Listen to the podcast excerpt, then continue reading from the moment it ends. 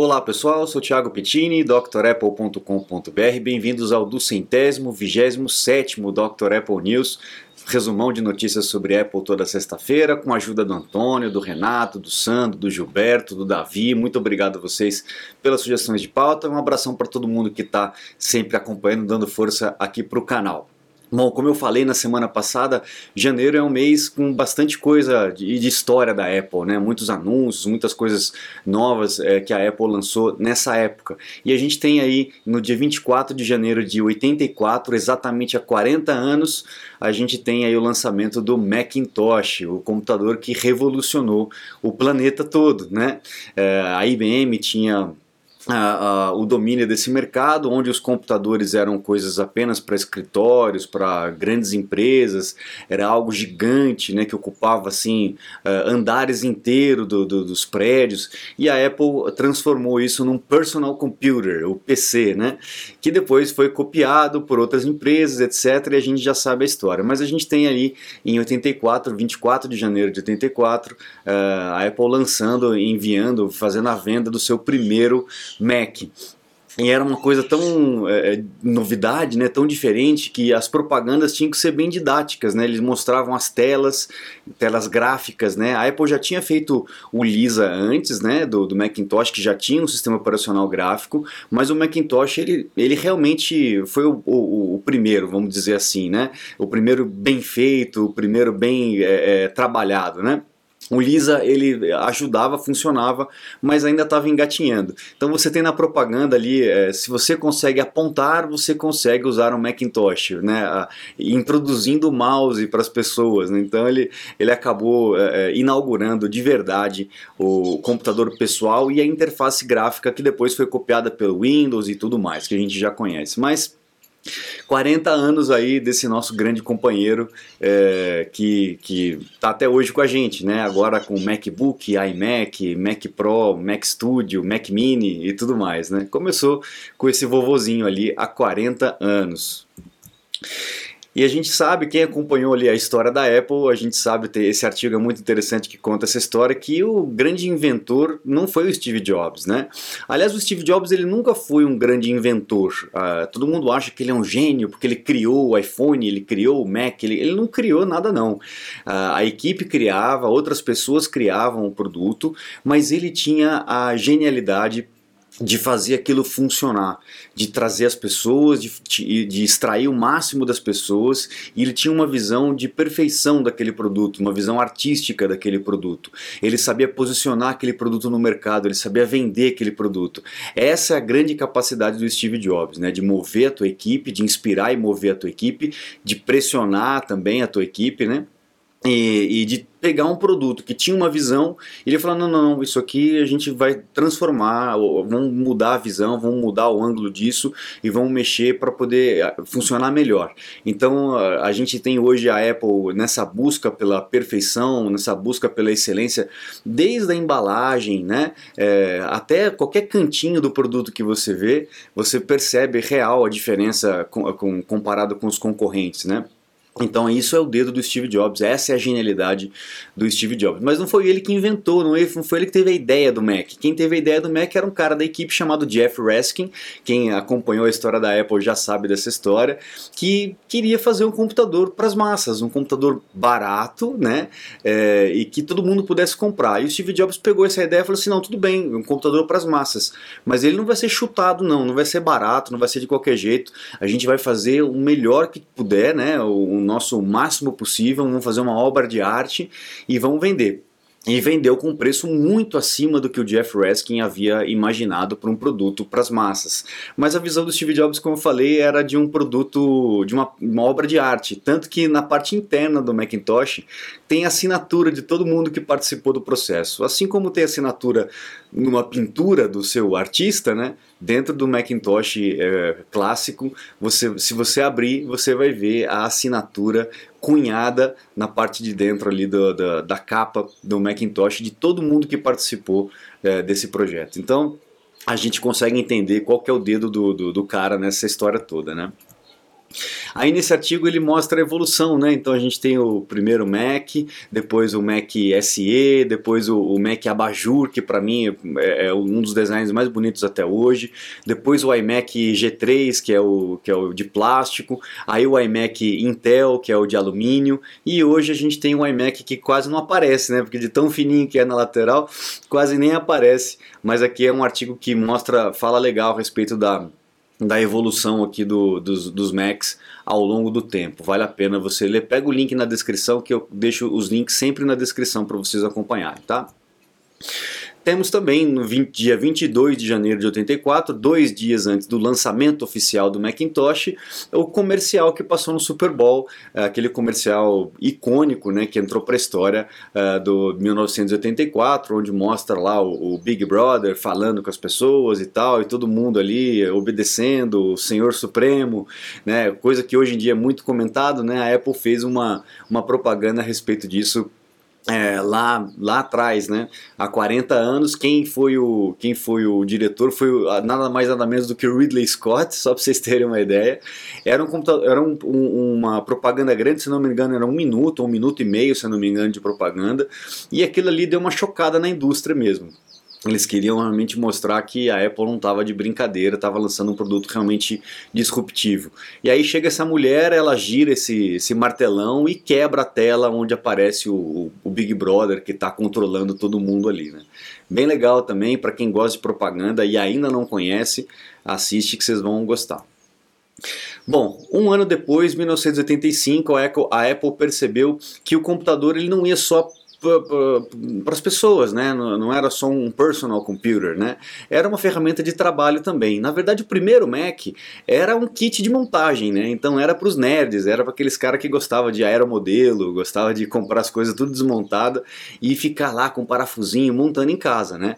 O Macintosh já veio pronto, né? Já era um computador pronto para quem não queria isso. É, e aí o próximo passo foi levar o computador para as empresas, para as companhias. E a Apple desenvolveu um sistema de rede entre os seus Macs, chamado Apple Talk. Então você comprava um, um, uma peça, é, instalava nos Macs e você podia interligar os Macs um no outro. Lembra que nessa época, pessoal, não tinha Wi-Fi né, as redes eram muito precárias. Né? Então a Apple trouxe essa, essa novidade, é a possibilidade de interligar um Mac no outro para a parte do escritório, né, para comunicação é, é, no ambiente de trabalho, e também lançando a Laser Writer, a impressora laser, né, o problema é que era muito caro, né? A Apple posicionava o teu produto, ainda posiciona, né? Mas muito mais caro do que o do que na época. Até hoje, né? Se você for pensar proporcionalmente, naquela época era muito mais caro do que era do que é vendido hoje, por incrível que pareça. Mas foi o, o kit de escritório, o Macintosh Office, né? A possibilidade de ligar em rede e uma impressora a laser lá em 1985, né? Bom, aí a gente vai para as notícias da semana. Tivemos atualizações para os computadores, né, para os Macs, o macOS Sonoma 14.3, é, que trouxe alguns recursos que a Apple já vinha prometendo desde o lançamento do sistema e que não tinha entrado ainda em vigor. Então a Apple trouxe essa atualização 14.3, que a principal, o principal recurso novo é a possibilidade de colaborar playlist de música. Então você pode compartilhar com seus amigos e eles vão é, poder colaborar com outras músicas. Óbvio se você assina aí o, o, Apple Music, né? É, a principal, é o principal recurso, além de correção de erro, etc. Aquela coisa que é sempre bom a gente fazer. Então faça os backups e atualizem as suas máquinas, tá? A gente tem também atualização para o iOS, né, o iOS 17.3, que é a melhor da, da o, a cerejinha do bolo dessa atualização é aquele Stolen Device Protection, aquela proteção de dispositivos roubados. Então você entra lá nos ajustes, no é, Face ID e código, e lá vai ter uma opção para você ativar o, a, a proteção de, de, dispositivo roubado, que vai fazer o seguinte, vai, ele vai pegar o endereço que está no seu contato, né, no seu cartão de contato, ele vai estabelecer aquele endereço como endereço da sua casa ou endereço do seu trabalho, dependendo do label que você colocou, e ele vai estabelecer um perímetro de 400 metros em cima, de 200 metros em cima daquele, daquele local. Você saiu daquele local, você não vai conseguir trocar a senha é, do equipamento, do Apple ID, na rua. Então, se alguém roubar o teu equipamento na rua, ele não vai ter a possibilidade de, de alterar a senha dos dispositivos, aumentando aí a, a, proteção. Então, isso aí, recurso já foi falado muito. Eu vou mostrar mais para frente num vídeo exclusivo sobre isso. A gente fala sobre isso, tá bom?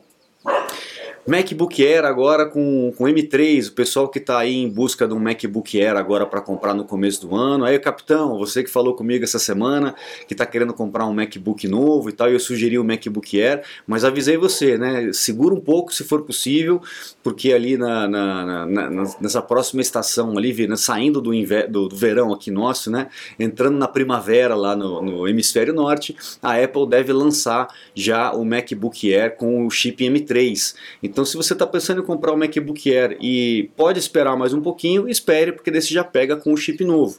Se não puder, aí tudo bem. Ah, estou desesperado. Tudo bem, compra, porque a diferença do M2 para o M3 não é tão grande assim. Mas é óbvio que se você tiver a possibilidade, vai comprar uma máquina nova, tem a possibilidade de esperar um pouquinho para pegar o um modelo mais novo, aguarda e pega o modelo mais novo. Mas o M2 não vai ficar atrás em nenhum ponto com relação a desempenho, tá? Bom, a Apple ainda está lutando uh, lá na União Europeia com relação à legislação lá, uh, obrigando os iPhones a aceitar instalações de aplicativos que não venham da App Store, tornando o iPhone um Android, né? tornando o iPhone completamente vulnerável para qualquer um que faça um aplicativo, você vai lá e baixa na internet o aplicativo e vai saber o que, que o aplicativo faz.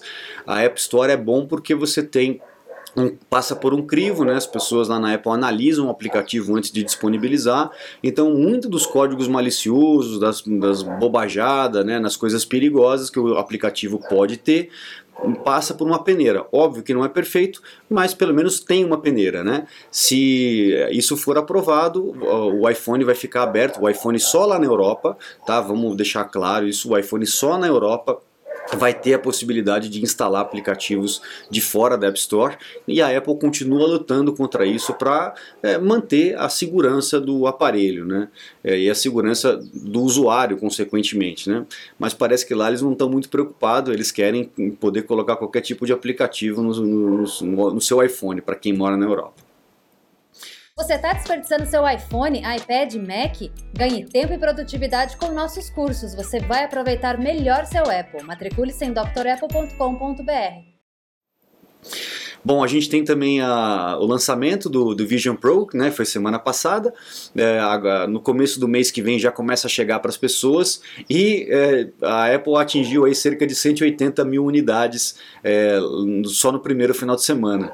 Então, pessoal, o negócio mesmo caro está vendendo. A gente sabe que, é, que ia vender, né? É um produto disruptivo, é um preço absurdo, com certeza, mas é um produto disruptivo. Esse preço vai cair conforme a Apple vai desenvolvendo, ela deve desenvolver uma versão mais simples, né? É, e esse é um produto de teste, é um produto que vai começar a, uma nova categoria de computação, de interação com a computação. Então, para quem estava torcendo e jogando água no, no, na fogueira aí, é, ficou aí de boca aberta porque vendeu pra caramba o Apple Vision Pro. Então vamos aguardar o que, que vai acontecer, vamos ver os reviews e esperamos que é, esse, esse frenesi desse lançamento passe e, e os valores sejam mais acessíveis para que a gente possa, todo mundo possa ter acesso a essa tecnologia que é absurda, é de cair o queixo. Se você ainda não conhece, assista o videozinho promocional que a Apple tem lá no site da Apple para você poder entender o que, que esse óculos aí é capaz de fazer e comparar com os outros, né? A gente compara os outros produtos e também aí você compara o preço também, vê o que cada um é capaz, o que cada um é feito e aí você compara o preço também. E para encerrar nossa, no, nosso news dessa sexta-feira, a gente tem um vazamento dizendo que a Apple vai lançar um iPad Air de 12.9 polegadas, um iPad Air bem grandão, né? Esse, essa polegada aí, se eu não me engano, era reservado só para os Pros, né? Mas parece que vai ter um iPad Air grandão aí de 12.9 polegadas para quem gosta de telas grandes, usa para trabalho, com a caneta, aquela coisa toda, é uma boa é uma boa notícia porque não precisa comprar o Pro, que é bem mais caro, pode partir para o Air e ter o mesmo conforto da tela grande. Então vamos aguardar porque o iPad também vai ter atualização aí no começo desse ano. Muitas coisas acontecendo. Fiquem ligados aqui no canal que eu vou mostrando para vocês tudo o que vai acontecendo no mundo da Apple. Legal, pessoal? Assista, assista não, acesse né, o site drapple.com.br. Lá vocês vão conhecer os cursos completos para vocês se matricularem. Mesmo vocês que já usam Mac faz muito tempo, recomendo fazer os cursos, porque lá tem muita informação, com certeza tem muita coisa que vocês não conhecem e que pode ajudar no seu dia a dia a, a conhecer melhor o sistema, usar melhor, mais rápido o sistema, a tirar maior proveito dos teus equipamentos, ok? Lá também tem os meus contatos, caso você precise de suporte, uma consulta técnica online. Eu fico à disposição de vocês. Muito obrigado, um grande abraço e até a próxima. Tchau, tchau.